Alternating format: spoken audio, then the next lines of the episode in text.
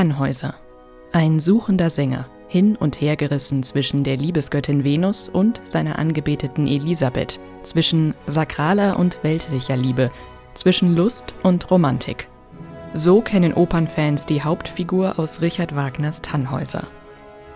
Das Team der TikTok-Oper OK Tannhäuser vom Musikfestival und der Stiftung Podium Esslingen möchte diese Oper zeitgemäßer erzählen und andere Repräsentationen zeigen.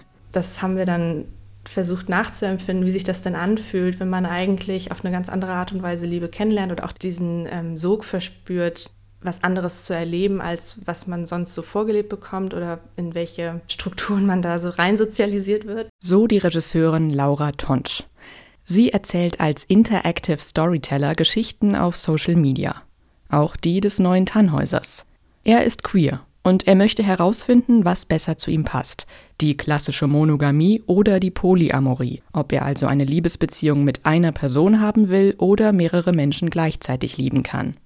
Dem Team war es wichtig, aus Wagners Oper ihre eigene Geschichte zu machen. Weil dieser Umgang mit TikTok und dort was zu inszenieren ganz viel mit Authentizität zu tun hat. Von dem Engel allein schon ausgehend haben wir uns dann dafür entschieden, diese Realität zu spielen, die zum Teil unsere auch ist. Also vieles von dem, was man dann dort sieht, sind inspiriert von Gesprächen, die wir untereinander hatten, während wir die Aufnahmen hatten. Der TikTok-Tannhäuser lebt in Berlin und ist Musiker.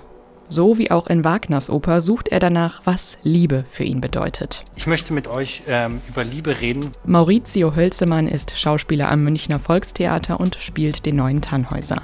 Tannhäuser Talk heißt der Kanal.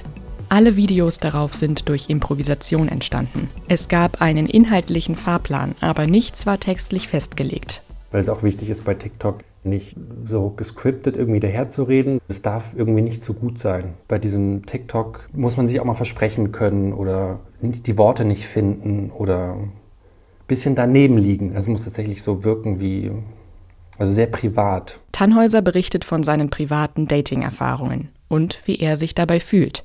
Er teilt zum Beispiel seinen Liebeskummer. Eine Person hat mir sehr wehgetan, Ello hat mir sehr wehgetan und diese Person liegt mir sehr am Herzen. Und jetzt seit diesem Erlebnis hat er sich einfach nicht mehr gemeldet. Das Publikum kann hier interaktiv mitwirken. Die Community reagiert auf seine Videos in den Kommentaren. Ach Mann, fühle dich umarmt. Du bist nicht alleine und es wird wirklich besser. Tannhäuser, du schaffst es, okay? Es geht darum, dass du dein Herz nicht ausnutzen lassen darfst. Dafür ist dein Herz zu groß und zu wertvoll. Er hat dich einfach nicht verdient. Tannhäuser teilt seine Emotionen auch durch seine Musik. Rico Hui und Lukas Akentire haben sie für das Projekt komponiert und dabei Wagners Oper neu interpretiert, passend zu TikTok in Form von Techno-Beats. Tannhäuser fordert seine Community auch auf, mitzumusizieren. Denn die TikTok-App hat eine Duettfunktion.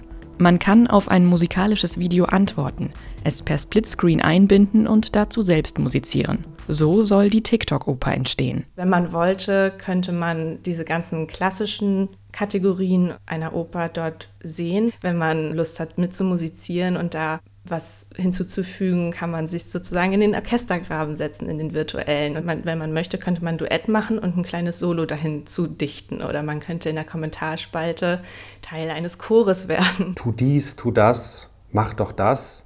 Nein, geh nicht dahin, geh doch dahin. Oder äh, lass das mit der Polyamorie, das ist nichts, das wird dir nur wehtun, mach doch das. Also diese Kommentarspalte ist eigentlich wie der Chor in der Oper. Okay Tannhäuser ist auf TikTok nicht ganz eindeutig als Kulturprojekt zu erkennen. Das Team wollte die Realität der Geschichte nicht sprengen und ergebnisoffen schauen, wie die Reaktionen seien, so die Regisseurin. Das lässt einen Raum entstehen, in dem die Grenzen verschwimmen zwischen musikalischen Genres und Zielgruppen. Der TikTok-Algorithmus leitet das Video an alle möglichen Interessierten und es kommt auf das Individuum vor dem Bildschirm an, ob man sich angesprochen und verbunden fühlt, nicht interessiert ist oder wegen fehlendem Kontext etwas verwirrt zurückbleibt. Ich finde, es ist wichtig, den Stoff aus dem 19. Jahrhundert aus heutiger Sicht kritisch zu hinterfragen. Und daher ist es erfrischend zu sehen, wie der neue Tannhäuser im Jahr 2022 denkt und durch TikTok tanzt. Wer die Online-Version einer klassischen Operninszenierung erwartet, wird hier nicht fündig. Dafür findet man einen offenen und zeitgerechten Dialog über die Kernthemen der Oper. Die Musik, egal welcher Art, und die ganz großen Gefühle.